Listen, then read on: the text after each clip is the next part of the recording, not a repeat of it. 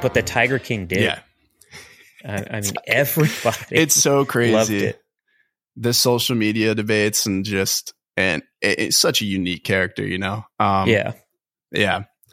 Well, anyway, man, I'm really excited to have you on today. Um, like I said, I mean, it's an honor to be able to have someone with your background and, you know, your podcasting experience. I love listening to your guys' podcast. You're great on the mic. I think you. you. handle a lot of these situations we have happening around the world really well.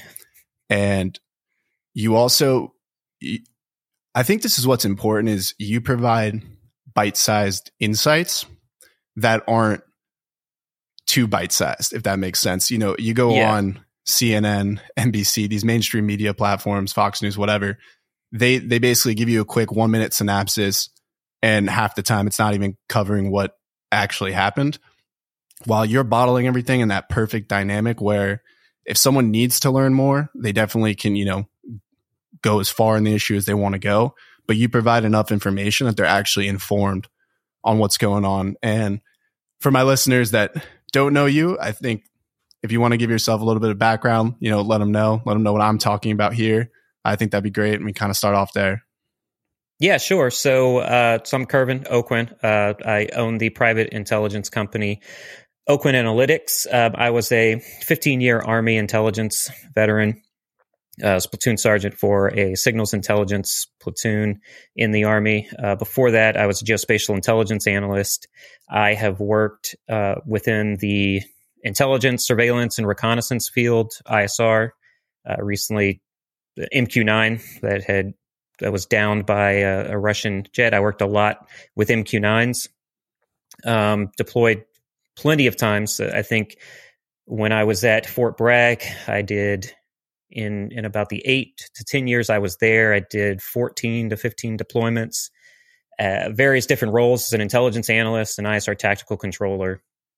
Um, so that's ba- that's my background, um, working with special operations forces, really in the intelligence realm. So I'm not an operator. You know, I didn't go through the course. Uh, I'm I'm not a Green Beret but I focus on the field of intelligence analysis. And that's really my my background. And so, like I said, I travel. I did 12 to, to 14, maybe 16 deployments during that span. And then I started to just work overseas uh, constantly in in the realm in the ISR drone field.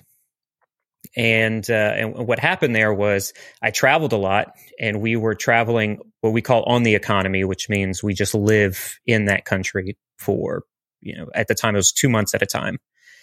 And so with that travel and the understanding of uh, the aspects of intelligence analysis with travel, I started the company Aucoin Analytics as really sort of uh, a uh, intelligence traveling kind of company. And I partnered with um, another intelligence officer, it was uh, Peter Morton. We were going to do sort of this like uh, high level Fortune 500 CEO travel intelligence uh, sort of products, put that out there while they're traveling. Well, that was uh, February to March of 2020. April of 2020, it was supposed to launch. Uh, so we all know what happened at that point no travel whatsoever. Um, so that kind of died out. But that gave me just a thought to kind of pivot to something else. And so uh, I focused on, you know, what do I know and what can I bring? What value can I add to the rest of the population? Well, as an analyst, you have to be a logical thinker. As an intelligence analyst, you have to be an unbiased logical thinker. Um, and so I started to focus on identifying aspects within geopolitics that I can review in an unbiased way and f- inform people in that unbiased way to give them insights into what's going to happen um, without all this political back and forth. Because once I saw once you bring politics into it, you kind of lose the insights that are happening and what's going on in the world. And so that's when I started the podcast, This Week Explained and uh, and it just all came out of saying I want to explain everything that's happening in the week in these short little snippets. Uh, try to get every important what I see as important things going on around the world that I can give little snippets of. Um, And so I went to my wife, Tiana, and I said, Hey, do you want to help me on this? And she said, No, I don't at all. And I said, Well, I think your voice is more important than mine is as someone who uh, is not in the intelligence realm, as someone who is a question asker, is very inquisitive. Um, I, I think I need you there to push back on things with me and kind of ask me the tough questions. And so she agreed, and, and we started the podcast in October of 2021. Uh, so now we're in, in 2023, and uh, it's stronger than ever now. I would not go back to those old episodes and listen. that was kind of a, uh, a testing out, I guess. But um, yeah, it's it's been awesome. Now I'm I'm starting to build a community. Uh, it's what I call a private intelligence community so I'm bringing people who have this desire for unbiased insights to come in to a community. Um, we'll put out a newsletter. You can read the newsletter, but we have uh, building up a site that everyone can go to. It's not like a social media site where you go every day, but you know, on a Sunday or a Tuesday, you can read through some of these subject matter experts that I've um, I've been able to become friends with, like Cole from Alcon S2 and um, and a couple of other.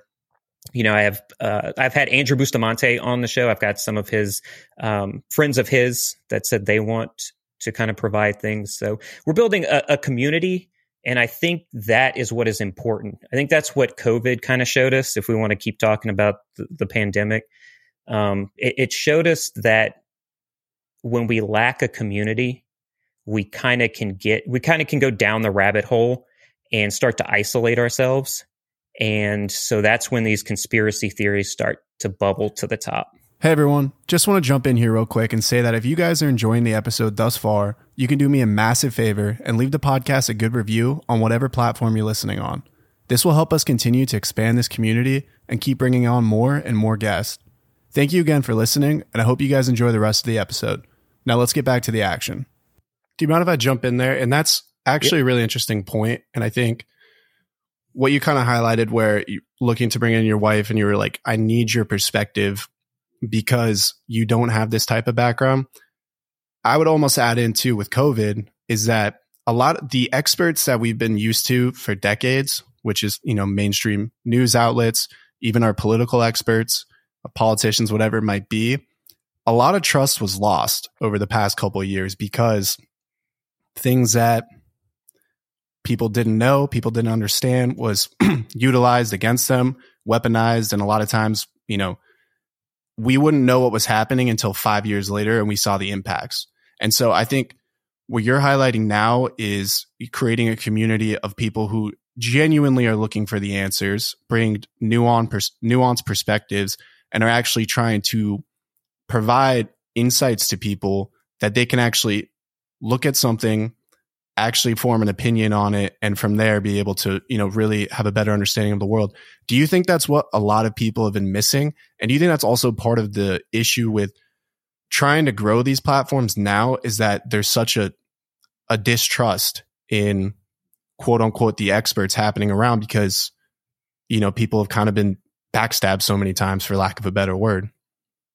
Yeah it's it's so it's the fool me once you know shame on you, fool me twice, shame on me. Um, we've been, we saw that with, with COVID, like you said. And the problem is a lot of us who are, are thinking logically about it really said what you just said, that it, it's going to take us five years, maybe 10 years to actually lock, you know, knock down what really happened and what were the beneficial things. But with what we have created as a society with social media and the internet and um, and going away from tangible handheld publications to online publications is uh, and and monetizing those publications is that news media sites have to get it out first because they have to be the first click and, and everybody wants to click on that that first headline because that's how they make their money and so, what gets the clicks? Well, the most outlandish kind of things you can think of. Um, so, those headlines started to come out, uh, especially during COVID. And we were all in our homes. There was nothing else to do. but get on the internet and see who was saying things about COVID or about Trump or, you know, the, the upcoming election. And so a lot of publications just ran with, with anything and everything. Um, and this is something I said recently on, on the podcast is that, um, and we're seeing it right now. Uh, we, there was a report on, uh, all over the media that said intelligence analysts believe that COVID came from the Wuhan lab in China. Uh, and that's that is a true statement. But there is a lot of nuance in that statement because it's not every intelligence analyst. And I think intelligence analysts like myself and those officials who are in the community need to do a better job of explaining what they're actually saying as opposed to saying, yeah, this is what I think. This is the most probable cause and so you should report that. I think this is actually a question I wanted to ask you, so I'm glad you brought it up. And I think it's important for my listeners, my viewers to to hear this. Can you define military intelligence? Because I did listen to that clip and that podcast episode where you kind of highlighted this. And I think a lot of people get confused on military intelligence or just intelligence in general how that's actually defined and what you were just kind of highlighting there. It's not a one for one. If intelligence says this, that's what it is. So could you run through that really quick? Yeah. So all really intelligence is, um, and you have, we have a whole intelligence process, but all basic from very basic, it is pulling in data, taking information, kind of pulling together all of that, assessing what that information says, building an intelligence product and then offering those insights.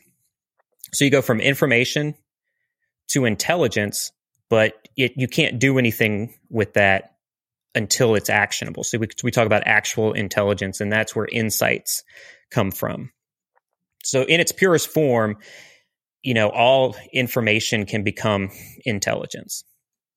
So you're pulling all kinds of data together.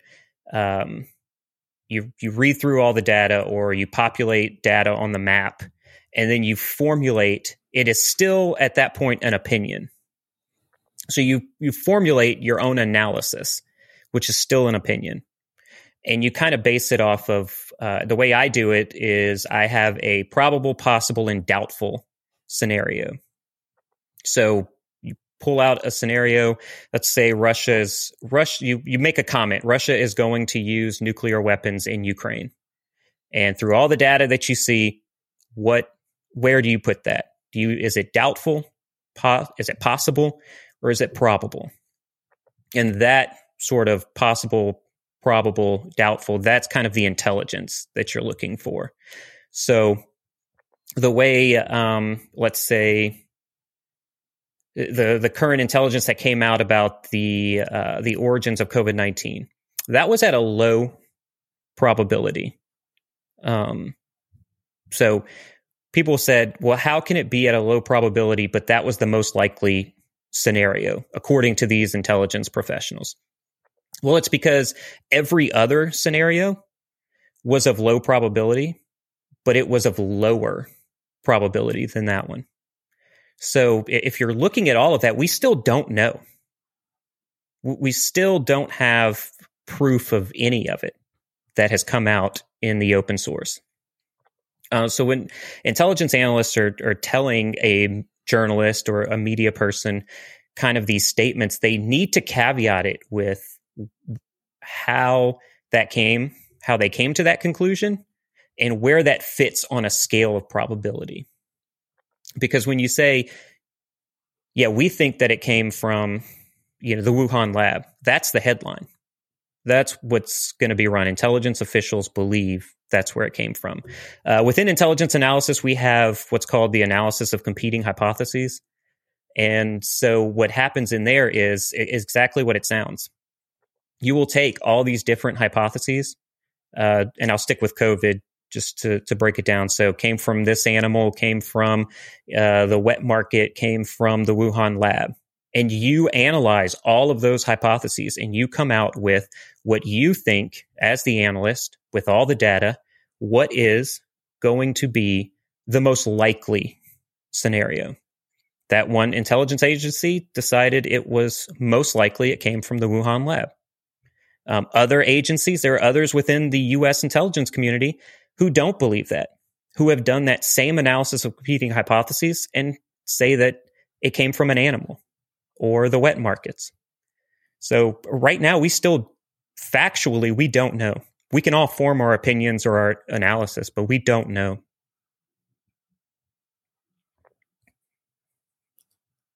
So, how would you formulate the decisions off of that too? I think it's really important for people to understand that as well, because as you highlighted, it, you know, the probability could be 30% versus 29% versus 14%. So, if from simple statistics, you're going to pick 30% because, oh, that's the most likely. But there's definitely, as you were kind of highlighting, other factors that will go into that. So, what are some of the bases that would form some of these decisions? Because I think understanding that too helps you kind of see that big picture. And if news articles highlighted that, as you're saying, not only, you know, percentage wise, this is the highest outcome, but here are the key factors that this intelligence agency utilized to be able to come to this conclusion. So what are some of those factors we may see or would be necessary to kind of to come to some of those conclusions? Yeah, so it, you'll start with where are you getting the information from? Is it a single source? Uh, as, as, like myself as an intelligence practitioner, I don't like to use single source reporting, um, just because you can't. It can't really be verified. Where you verify things is you go through multiple sources. Um, so that's that's first. How many sources do you have? And then you break down those sources. Are those sources credible sources? Um, you can say every single source is credible and then kind of list them in the order of credibility. Um, if you want to take news, we can go with like news information. If you're getting your your open source information from different news sites, um, let's say three different sources have said it. Well, let's let's rank them. Let's go with news sources like Reuters, um, the Associated Press, the New York Times, Washington Post not what you feel about those publications, but historically, how have those publications ran these type of non-opinion articles? And then you can take that credibility and then balance it out for bias. Um, you can look at the bias between uh, the different types of people you're talking to or the different type of publications and kind of find the central bias in that ranking. And then you rank all of those and find what is the probability of this. So if you're doing it, it like you said, with a statistical in a, in a statistical framework, you'll put all of that into a spreadsheet, let the data um, run the data and then get the output. And the output tells you, hey, this is a 70% likelihood. This is a 60% likelihood.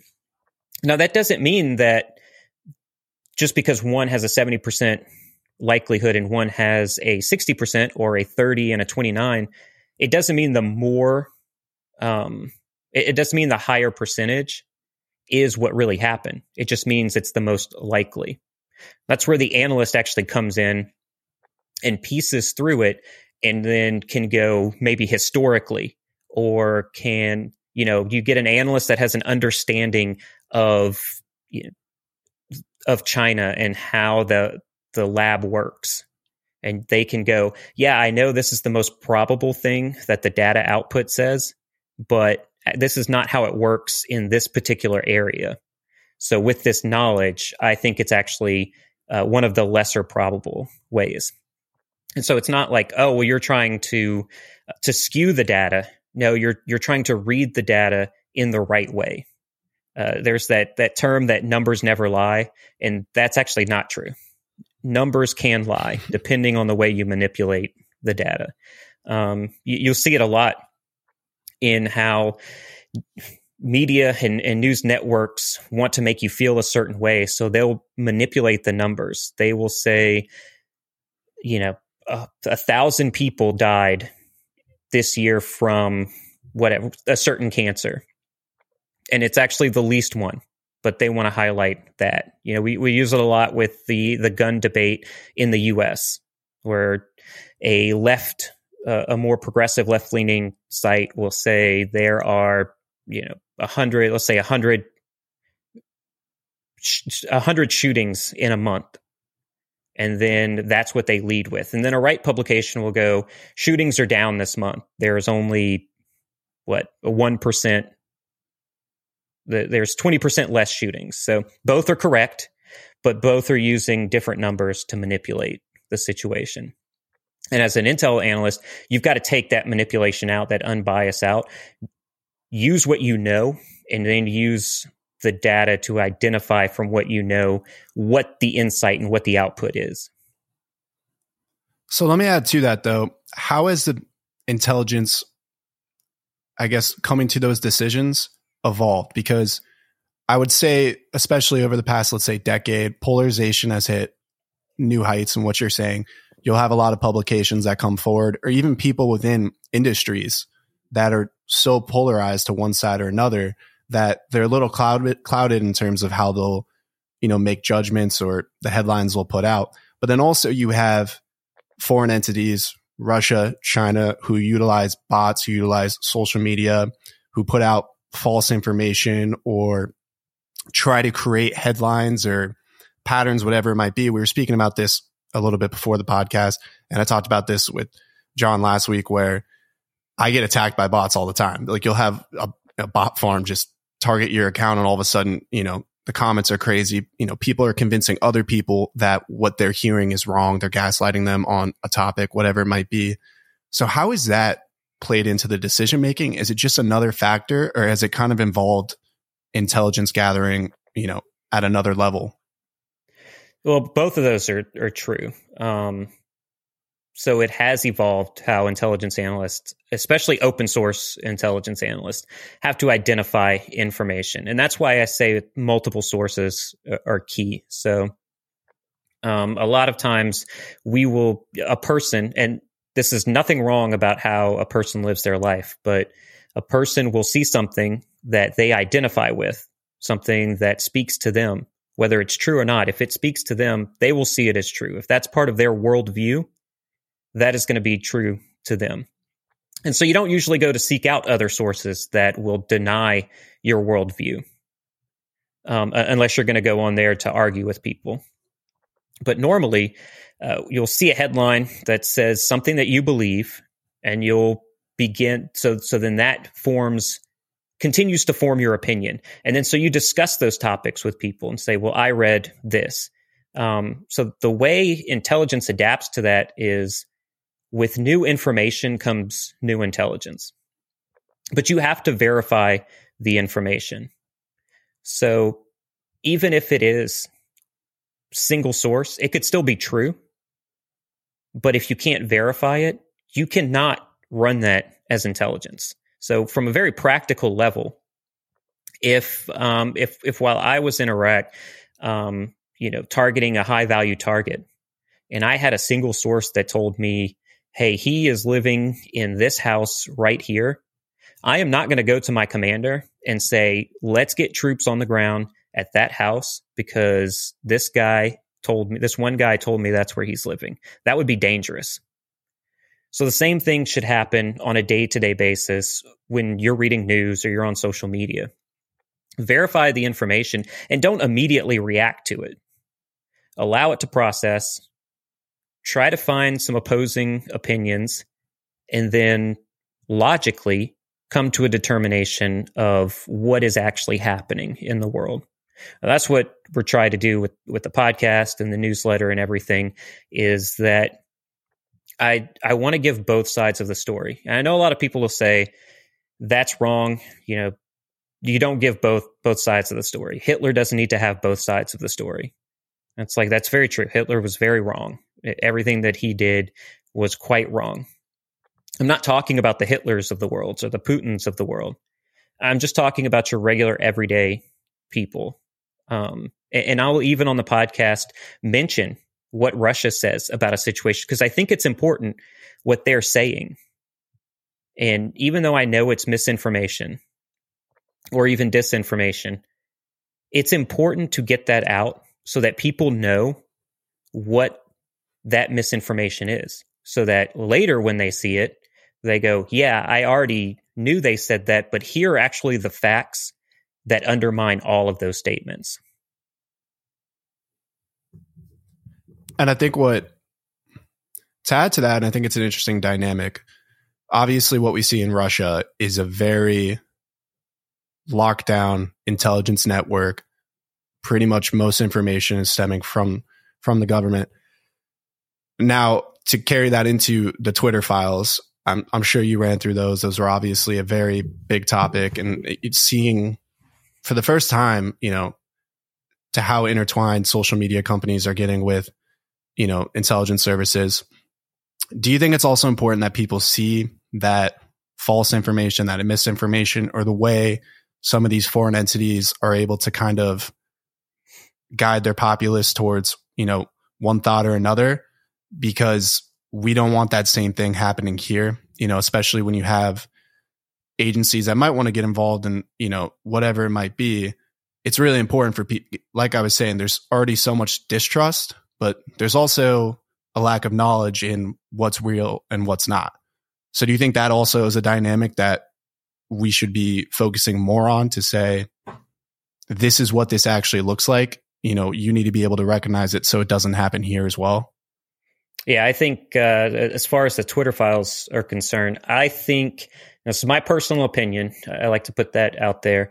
Um, I think what Twitter what Twitter did was wrong when when they started to um, delete certain voices and start to um, arbitrarily delete certain things that were being said that their staff and their company didn't align with.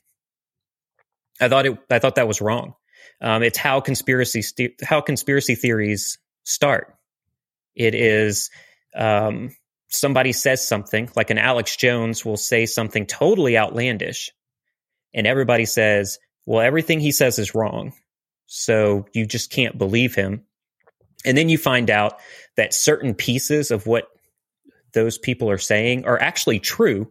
They're based in some form of truth, but maybe the pieces that were put together are not fitting logically. So we don't attack things by silencing them. You attack things with truth, with facts. Um, and we are in an age where people don't like facts anymore, I think. And we need to get back to being a, a society that wants logically based factual information. Um, and, and if you're going to have an argument with somebody who is presenting something you think is factually incorrect, but you don't bring f- truthful or factual statements to oppose them, then um, th- there's you're you're not going to get anywhere. You're not going to get anywhere in society. And and I do know I've I've seen the studies where the more facts you present to someone based on their opinion, the more entrenched in their opinion that they get. There's also studies done that show if you do it, if you present those facts in a way where you're saying, I see where you're coming from, but let me present it the way I'm seeing it and let's have a discussion about it. Um, if you keep your your tone very neutral, you're not shouting, things things of that nature, you're not getting emotional about something, people tend to want to listen to you. Even people that don't share your opinion. Um, and and this is a lot of times why you while you'll see someone like an Andrew Bustamante, who if you listen to him talk, he's very even killed. Um, I, I, struggle with this. You'll hear my tone go up and down a lot. Um, I get passionate about a lot of things, uh, so I still I still work on that. But he's a, an impressive a, CIA, former CIA agent. He he understands how to speak to people. And so if you keep it even killed, and you tell someone, I understand where you're coming from, and really do understand where they're coming from, and then present an opposite opinion with the facts that you have seen, we can have that discussion. We can have a better discussion. And you may pull people over to your side, but also you may find yourself pulling back towards the center your, yourself and actually opening up your mind to certain different realities that you did not see. But most important, you're going to open yourself up to different personalities that you would have never spoken to before. Um, what what happened over the last few years, where we can't even talk to our parents because they have a different political opinion than us, is totally wrong. Uh, I think we should all have conversations on on all of these things and come at it where we understand both opinions and we can live together. And, and so that I think is where the intelligence community can come in. And yes, I will say it right now the intelligence community has lost a lot of trust with the American people. And no, it's not just a Trump thing. Although some of that comes out of, you know, Trump calling out the, the intelligence community for right or for wrong. Um, but there are a lot of things because those intelligence officials did not explain the whole thing, the whole story. And they, let's say, wrote a letter saying this is officially what we believe happened. Um, or we denounce this because of information that, that we have seen without talking to people who have diverse opinions on, on the situation. We lost trust. It really did. And so I'm, but what I'm seeing now are people like myself and other intelligence practitioners who are building these communities and trying to regain the trust in a private arena as opposed to this big government umbrella. So we see people like Elon Musk coming in wanting to create an, op- an open environment for Twitter. Anything goes, talk, discuss, kind of what you were highlighting. Let's let's hear ideas.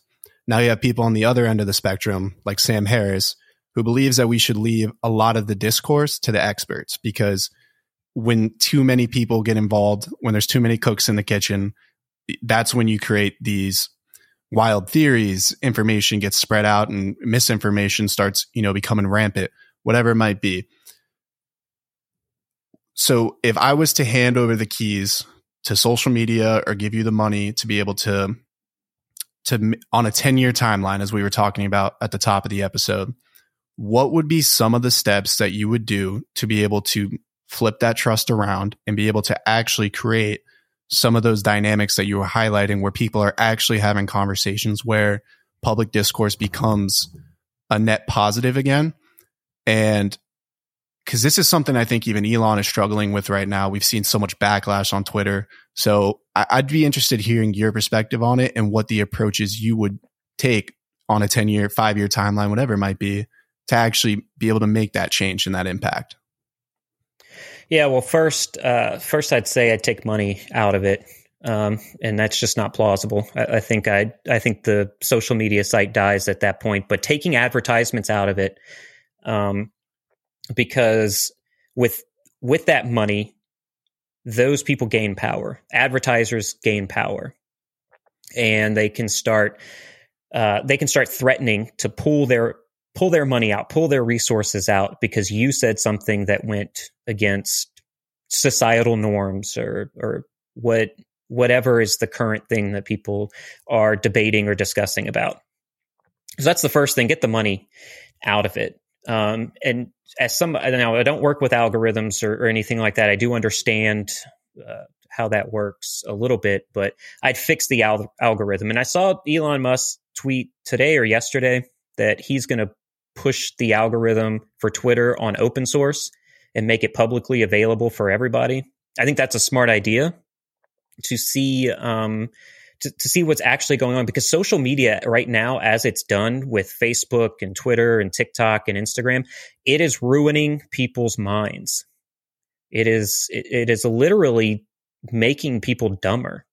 Um, and, and I'm I'm talking about myself as well it is not right to wake up in the morning and scroll through Instagram and see everything that's going on or, or, get on Twitter and read through debates that people are having and start start to get angry. What that does to your mind is not good. And so we see kids getting depressed and, and struggling with, uh, even though there are a billion people on social media, they feel alone. And that's I think one of the benefits of social media is even if you are the strangest kid and feel the most alone, you can hop on social media and you have a thousand to two thousand other people who are very similar to you, and you can have a conversation with them. And so I really think if we, and I, like I said, we take money, take advertisers out and privatize these social media sites.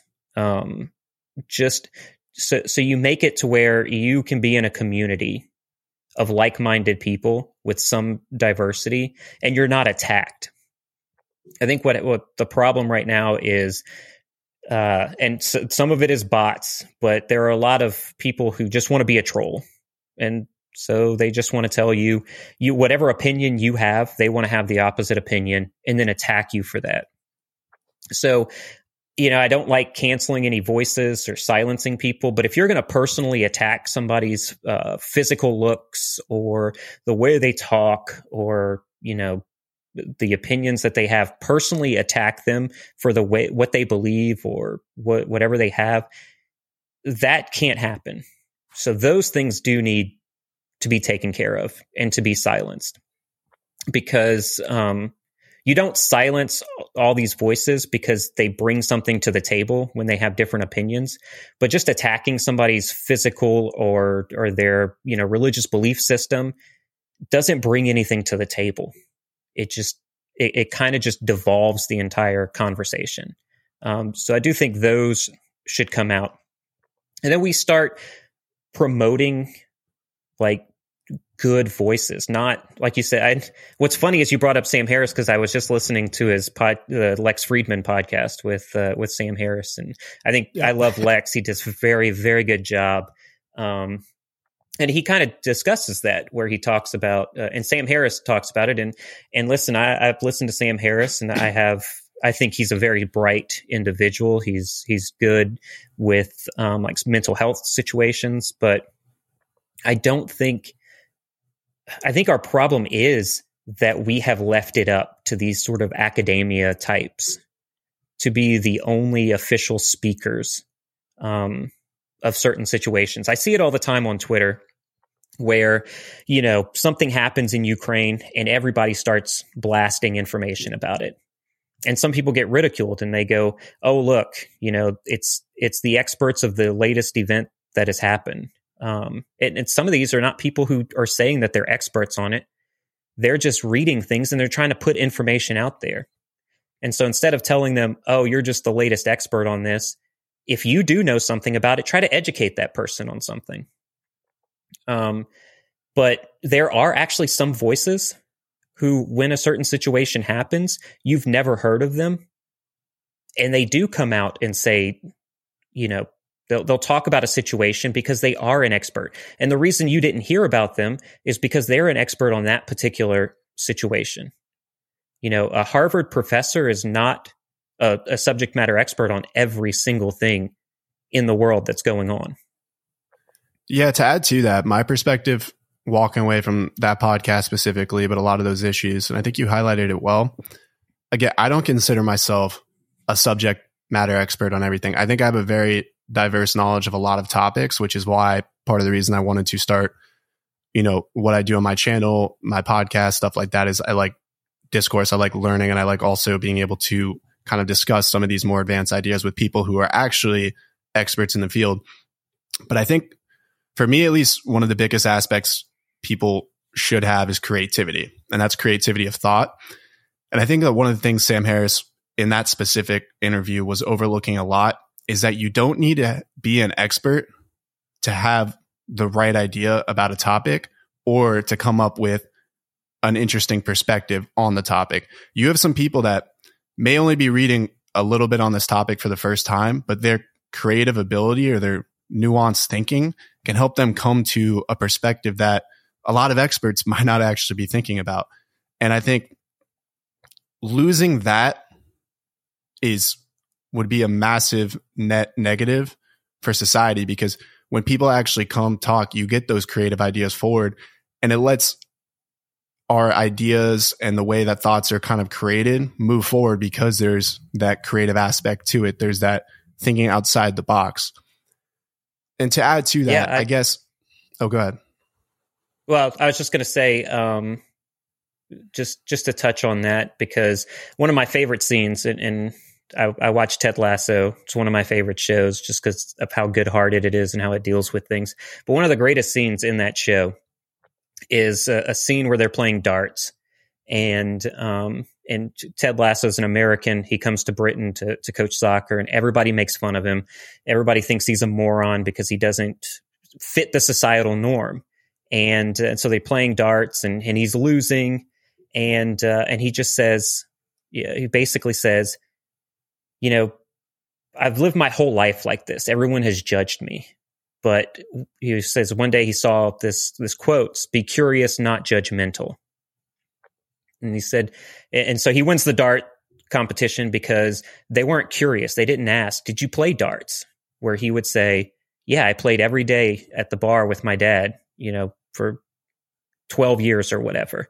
Be curious, not judgmental. And I think that's some of the problems in academia we in academia we have and and particularly with Sam Harris. And like I said, I love Sam Harris. I think he has a lot of good things to say, but he's not curious, he's judgmental. Um, and Lex is phenomenal because all Lex Lex is one of the most good-hearted people I think in the in media today. And he has that curiosity, just like you were talking about. Curiosity and creativity go hand in hand. And so uh, I'm glad you brought that up because th- there's another fix to what's going on in society. If we were just honestly curious about what the other person was thinking, I think we could go a long way in um, in having civil debates with each other.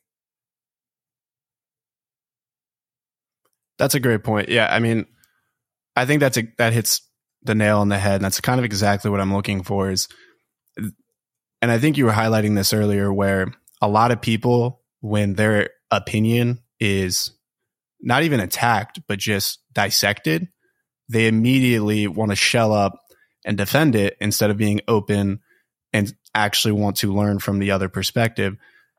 I think what you're highlighting there is, yeah, if we can create that curiosity where people want to know wh- why you came to the conclusion that you did. And I think even what you what you're talking about earlier in the podcast, where if intelligence services came out and said this is why we came to this conclusion, it would help so many more people actually understand why their perspective is the way that it is. And it would also kind of generate the methodology for them to think about situations that they face, you know, in their life or other intelligence situations that may come up and actually kind of apply some of those concepts as well, which I think is what we're missing a lot of the time is we look at a headline, immediately stake our opinion on that.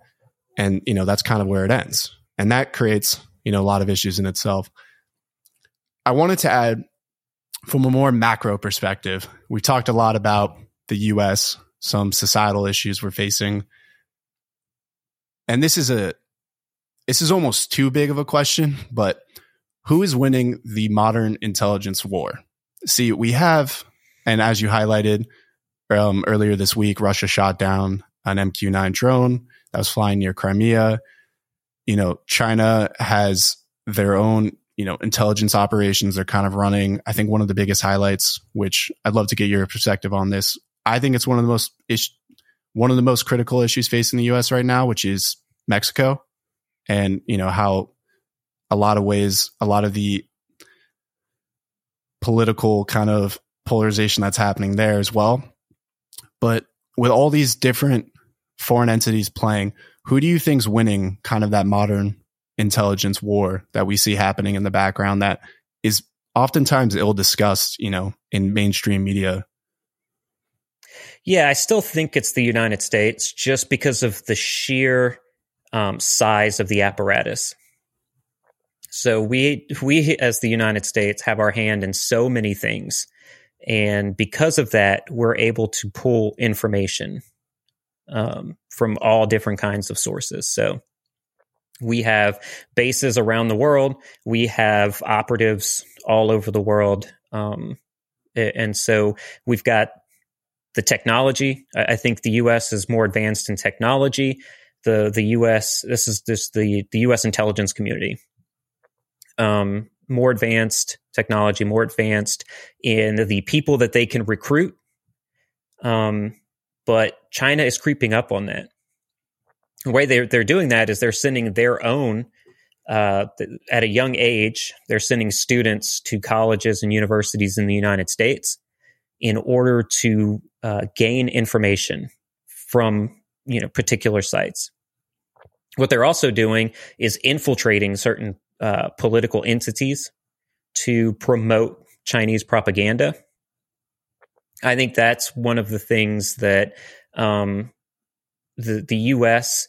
does not do a good job of, and it's because it's not very it's not a very ethical thing. Now, the CIA does kind of work in that realm of utilizing misinformation in order to promote U.S. interests, but they don't do it on the scale that a uh, a China or a North Korea or a Russia does. Um, as far as some of the best intelligence operatives I've ever encountered in my life, that would be in Israel, that'd be Mossad. They are, um, when you think of quiet professionals, um, which I know the, the Green Berets will call themselves quiet professionals, the, the intelligence community is known as quiet professionals. Um, those guys, the, those men and women in Israel are definitely quiet professionals. You have you have probably come into contact with a Mossad agent and you have no idea that you did. Uh, they they are all over the place, and they are capturing intelligence, even within the United States, not to attack the United States, but just to understand better the the global power struggle. Um, the, the Chinese are, are way up there as far as like the best trained. It it was at one point the Russian intelligence agencies uh, or intelligence agency. When you talk about like during the Cold War, you will get some of first of all the most in order to be a good agent, a good intelligence analyst, you do have to have a love for country because you have to understand that what you're doing is the right thing in, in order to continue to do that. So uh, a love of country, that's Russia. That that is, you know, right now the FSB, GRU, those kind of agents, those guys love their country and they will do anything. They will put themselves through anything in order to promote, uh, you know, Moscow and Russia. So, kind of to, to rank them, I would put the U.S. and then Israel and then China and then Russia do you think there's any risk that the U.S. loses that position? I think there's a lot of backlash happening in the U.S. populace where, you know, uh, the International Criminal Court put out that, you know, arrest warrant, whatever you want to call it for Putin. And a majority of the comments that I had was like, what about the US? What about the US? There seems, it's almost it's a gift and a curse that we have the freedom to kind of be able to talk on these topics. And um, as I highlighted at the top of the episode, you know those those foreign entities have such a strict control on the intelligence. Do you think it almost puts us at a disadvantage and something that we're going to have to adjust to, or do you think you know there's always that ability for the U.S. to kind of overcome it just through our ability to, you know, think ten steps ahead, whatever it might be? Or are they quickly catching I, up? Uh, I think China is quickly is quickly catching up, and it's so. What is happening within the intelligence community right now is that we are politicizing everything. So, in order to um, in order to put out an insight or an intelligence product, you have to filter it through the big social constructs of today. And so some analysts are having to rewrite, you know, their their analysis or their insights because it doesn't fit a narrative that the mainstream of people believe. Um, so that is going to that is is going to make the United States falter within the intelligence community, and it is already happening. You know, like I said, because and I'll go back to if you remember, there were like 30 something intelligence officers who released a statement on Trump. That's a political statement. You were an intelligence officer, and I believe it was former intelligence officers, uh, but but you were still in the intelligence community, and you're putting out political statements. W- whatever you think about Trump and who he who he is, who he was as president. That's not who you are within the intelligence community. You are there to put out factual insights and analysis based off of information. You can say, because of one, two, three, four, five, we, the 30 signed here, believe this is why it's bad or this is what's going to happen.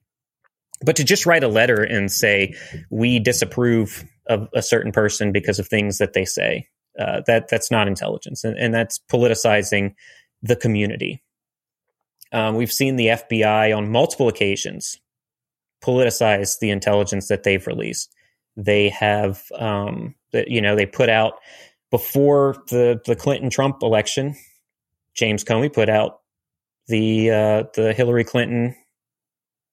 Um, what was it? The uh, now now I'm losing it.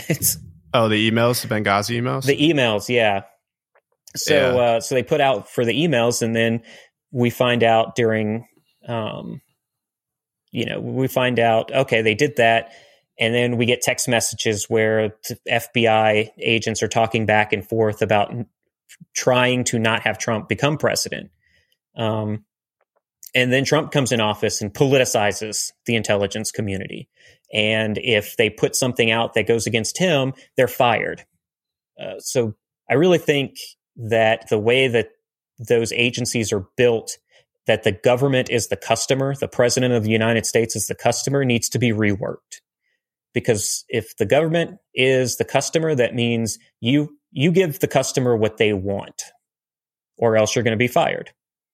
Um, well, the government wants to know how it's going to continue to, in the U.S. at least, how it's going to continue to be the top superpower.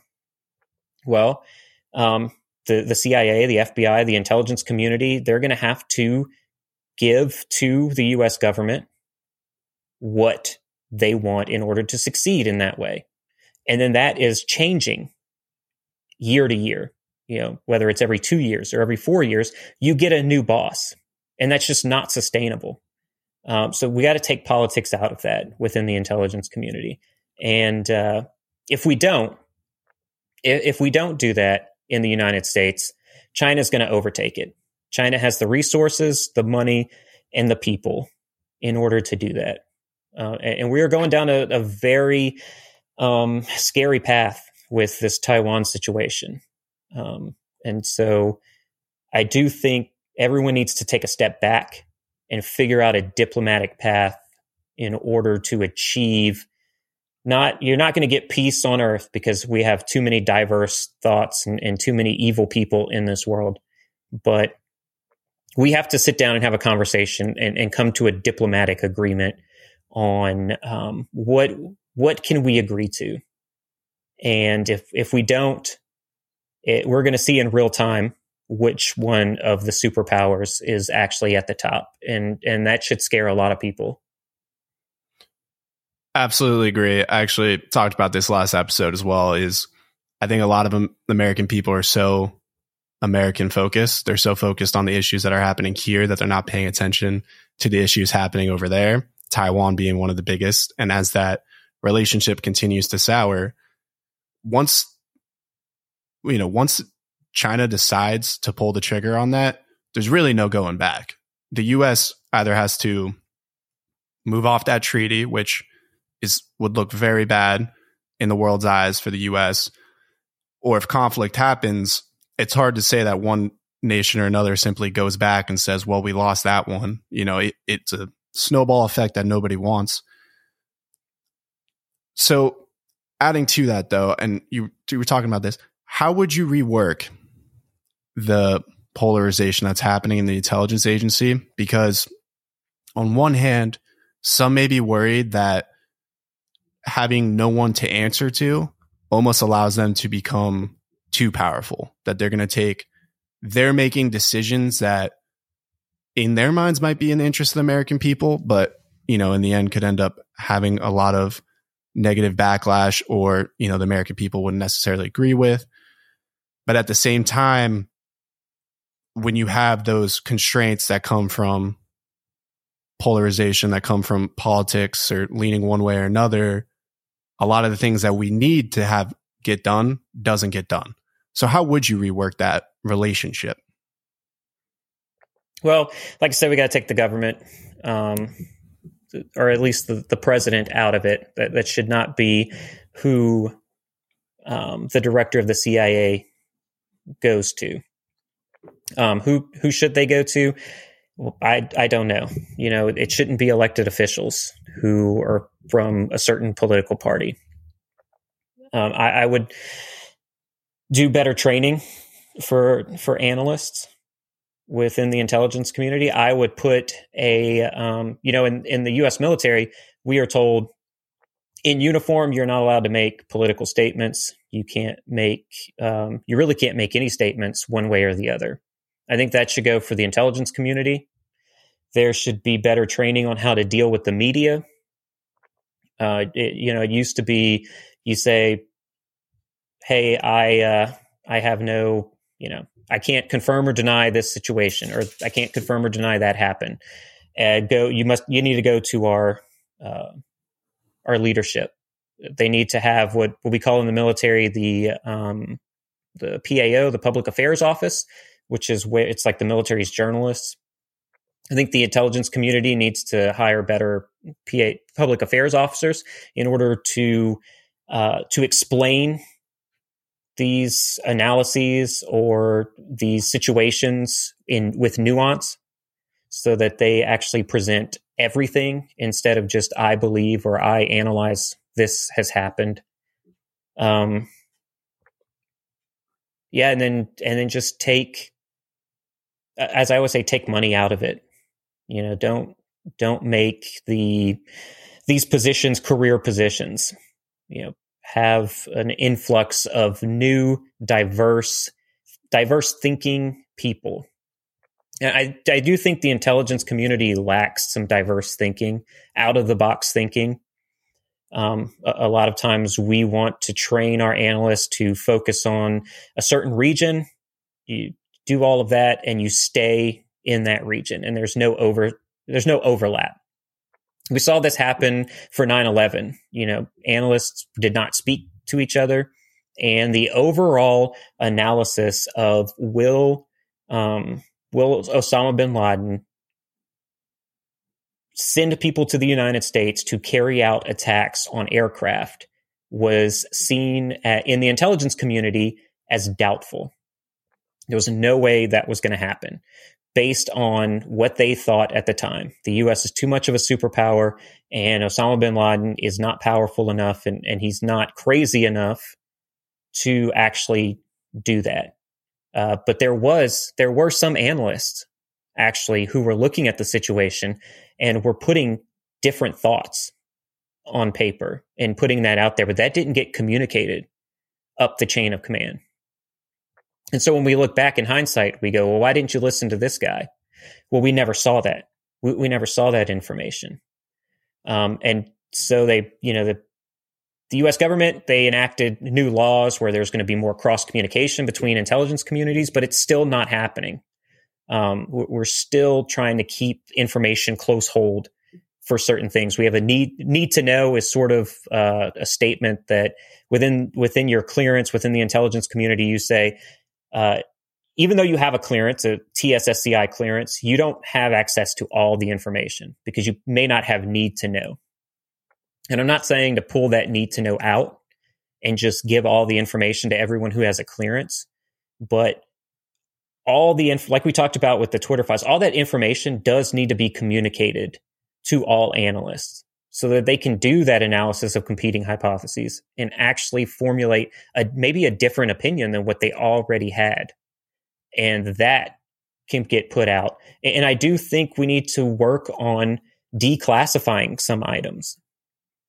Um, not we don't declassify how we do things or why we are doing things but if there is something important that the american people should know about or the people of a certain country should know about that information should be declassified to a level that is uh, that is able to be presented.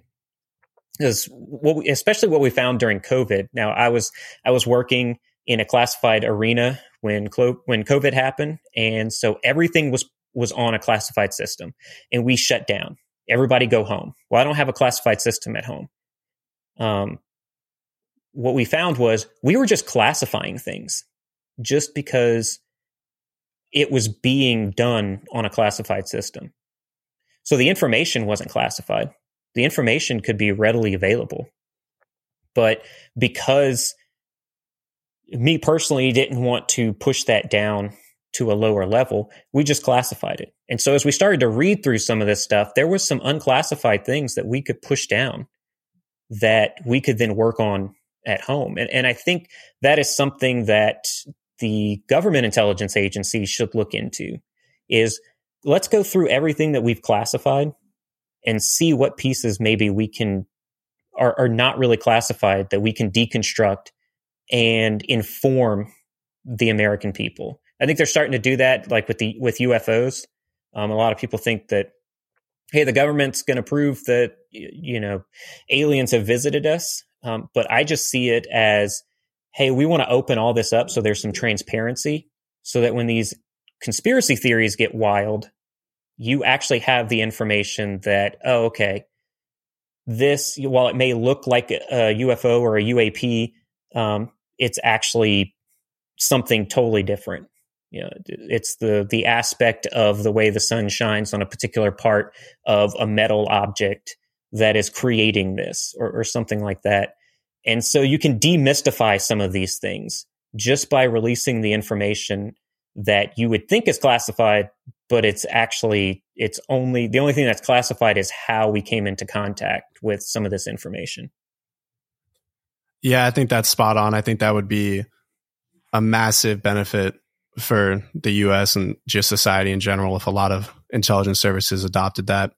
I guess backpacking off of that with your own intelligence um, firm that you're kind of forming and the open source network and open source intelligence field in general, we've highlighted so many of the negatives that people's perspectives might be, you know, from governmental agencies, whatever it might be.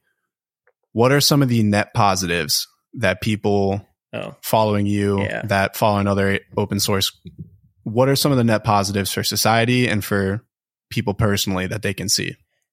Oh, I'm I'm so glad you brought this up um, because I didn't want to miss out on this because I think we saw it in real time what open source intelligence how open source intelligence is a net positive. We saw that with the invasion of Ukraine. Um, so it was November of 2021, and there were a lot of open source. There's a lot of open source information coming out of Russia that troops were getting lined up on the border. And so you had a lot of open source intelligence analysts, trained open source intelligence analysts, who were trained to identify certain aspects of a situation and then historically identify what may come of that. And so a lot of myself included, a lot of open source uh, analysts were saying, Hey, Russia's going to invade Ukraine. They're gearing up for it. And you had world leaders like uh, Emmanuel Macron in France, and uh, and I forgot who else sat with Putin, and had him lie to them to their face, and they believed it. They came away from those meetings and they said, he tells me that he's not going to do it. And he seems pretty trustworthy in this. We proved that that was wrong. And the open source intelligence analyst on this was all over Twitter. All over, it was all, I mean, this wasn't dark web stuff. This was Telegram, Signal, Twitter, um, Facebook. We saw it coming. He had the meeting with Xi during the, the Winter Olympics and we all, uh, the intelligence practitioners all kind of saw, you know, right after the Olympics, he's going to invade. So the day after the Olympics, he invades. So that was a net positive. Another net positive in the same situation is we started to see this misinformation coming out of Russia, the special military operation, the, um, the, you know, where certain atrocities are happening, but Russia is pre- is presenting a false flag operation and trying to blame the Ukrainians for it. And you had open source practitioners, uh, you know, really really good intelligence, private intelligence companies that did the the work to check the metadata on videos and photos and, and check locations at certain sites to kind of debunk all of that stuff. Um, and then and now with what's going on with between China and Taiwan, you are seeing people starting to call out China for staging naval drills and and certain things like that, and people who are following, um, you know, flight patterns and seeing military flights back and forth and kind of predicting what's going on. All of those are net positives. Had you know had had government leaders been aware of these small private intelligence analysts doing this work and and showing what may happen in the future, we might have a different outcome. Um, we we saw. I mean, I saw on Twitter about a month into the invasion that line of Russian equipment, tanks, and vehicles just in a convoy lined up, and nothing happened to them.